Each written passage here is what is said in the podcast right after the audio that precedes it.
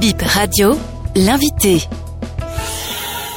Bonjour Jean-Luc Logan, je suis Mario Metonou, je suis le procureur spécial près la Cour de répression des infractions économiques et du terrorisme. Vous venez de clôturer les sessions criminelles ou la session criminelle de la Criette. Qu'est-ce qu'une session criminelle? C'est une série d'audiences consacrées au jugement des infractions les plus graves, des infractions qualifiées crimes au thème de notre législation. C'est ce qui a remplacé ce que nous connaissions sous la dénomination de la Cour d'assises. Une réforme législative a fait que désormais les cours d'assises ont été remplacés euh, par des sessions criminelles aussi bien en première instance que au niveau des chambres d'appel. Pourquoi on fixe un délai pour une session criminelle? Est-ce qu'il n'y a pas le risque des jugements expéditifs? Pas du tout parce que en général ces dossiers arrivent devant la session criminelle après une longue période d'instruction. Quand on va à la session criminelle, on connaît à peu près les charges qui sont retenues contre chacun. Les accusés savent exactement ce qu'on leur reproche, les éléments de la procédure qui sont à charge, les éléments qui sont à décharge. Les avocats ont eu le temps de se préparer euh, des semaines à l'avant. Donc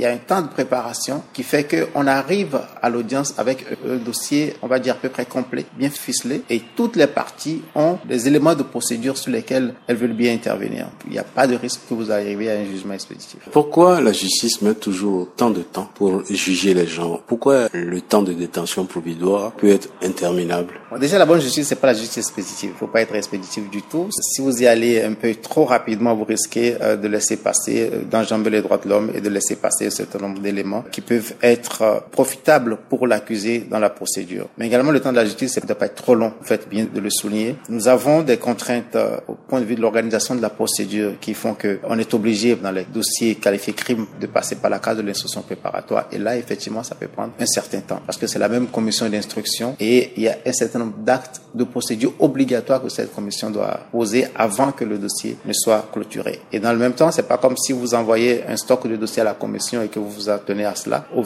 jour le jour, de nouveaux dossiers, de nouveaux dossiers arrivent. Donc, il y a le ratio nombre de magistrats et nombre de procédures qui jouent parfois et qui fait que dans certaines procédures, euh, surtout quand c'est des procédures complexes, on, on prend du temps. Mais c'est toujours un temps utile pour que la bonne justice passe. Vous comprenez les détenus qui se plaignent du temps qu'ils passent en prison? Ah oui, ben ils, ont, ils ont totalement raison. Vous pouvez rien faire pour corriger ça? On y travaille pour que le délai de traitement des procédures soit euh, un délai raisonnable, ni trop long, ni trop court, mais raisonnable. Quelles sont aujourd'hui les nouvelles infractions? Je ne sais pas si on a de nouvelles infractions. Terrorisme, par exemple. Le terrorisme était déjà, faisait partie des infractions pour lesquelles la CRIET a reçu compétence dès 2018. Mais il n'y avait pas autant de clients, je veux dire, clientes qui.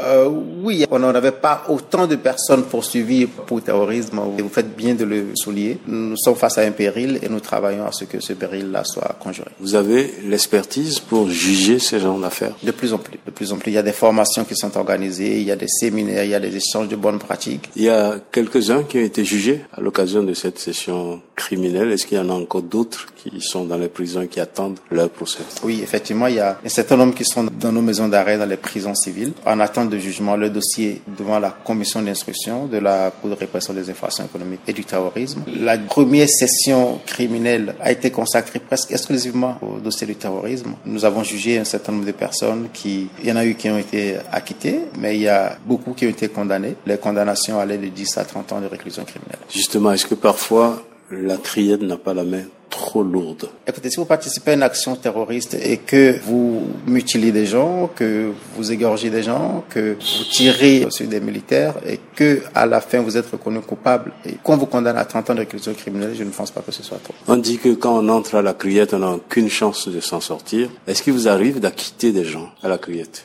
Je vais vous demander de faire un, tout petit exercice. Euh, on a en moyenne quatre audiences au niveau de la chambre de jugement par semaine. Lundi, mardi, euh, mercredi, jeudi. Euh, choisissez n'importe laquelle de ces audiences-là. Arrivez, installez-vous dans la salle autour de 8h30. Ça vous permet d'assister au début des audiences. Et le début de l'audience, c'est le moment où le juge vide son délibéré. Vous ferez le calcul, vous ferez le constat vous-même et vous me direz s'il y a des acquittements ou pas. Mais vous serez surpris du résultat. Vous avez des statistiques? Faites l'exercice, c'est ouvert. Mais est-ce qu'une juridiction doit faire peur? Alors, est-ce que la créate fait peur? Je ne crois Beaucoup. pas. Il y a une majorité de nos concitoyens qui n'a pas du tout peur de la créate. Je pense qu'il y a des gens au Bénin qui ne connaissent pas la juridiction. Simplement parce que c'est des personnes qui ne sont pas dans des situations où elles sont en conflit avec la loi. Par contre, si euh, vous êtes décidé à, à développer des comportements où vous détournez les données publiques, où vous commettez un certain nombre d'actes qui sont contraires à la loi, ben vous avez certainement quelques craintes à avoir. La politique pénale du gouvernement, la politique pénale du garde des Sceaux que nous euh, appliquons ici, c'est celle qui veut que on soit, euh, on va dire, intraitable vis-à-vis des infractions des délinquants à col blanc. Et ces délinquants à col blanc, c'est quoi? C'est ceux qui sont dans les crimes économiques, ceux qui commettent une infraction, non pas de survie comme dans la délinquance à col bleu, c'est des délits, c'est des infractions de confort. Le crime économique, c'est un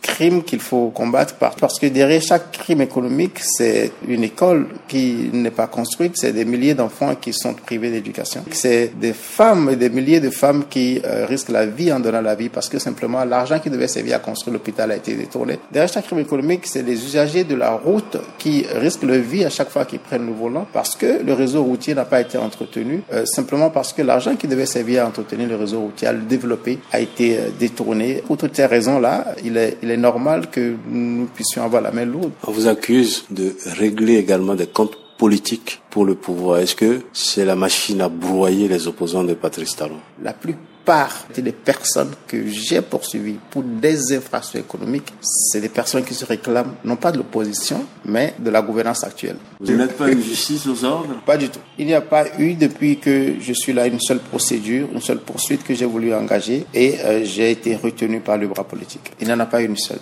Quelle est l'image de la criette aujourd'hui dans l'opinion? Et même avec les avocats, au départ, euh, c'était une institution qui était boudée, contestée. Alors notre image, c'est à vous à me le dire. Vous serez, on va dire, notre miroir hein, pour, pour, pour, savoir ce que nous reflétons. Pour parler simplement des avocats, euh, vous savez qu'effectivement, il y en a qui ont euh, sorti de véritables pamphlets contre euh, la criette à ses débuts, mais je connais parmi eux qui ont gagné le plus gros dossier ici, ça dit tout. La criette est indépendante Totalement. Alors on apprend que la Criette va déménager, vous allez quitter Porte Novo, où seront les nouveaux locaux et dans quel délai? Si tout va bien, à la rentrée prochaine, la rentrée judiciaire prochaine, c'est-à-dire en octobre, on devrait pouvoir commencer à Cotonou. Ce sont les anciens locaux de la Cour suprême à Grand Merci d'avoir parlé à lui, C'est moi.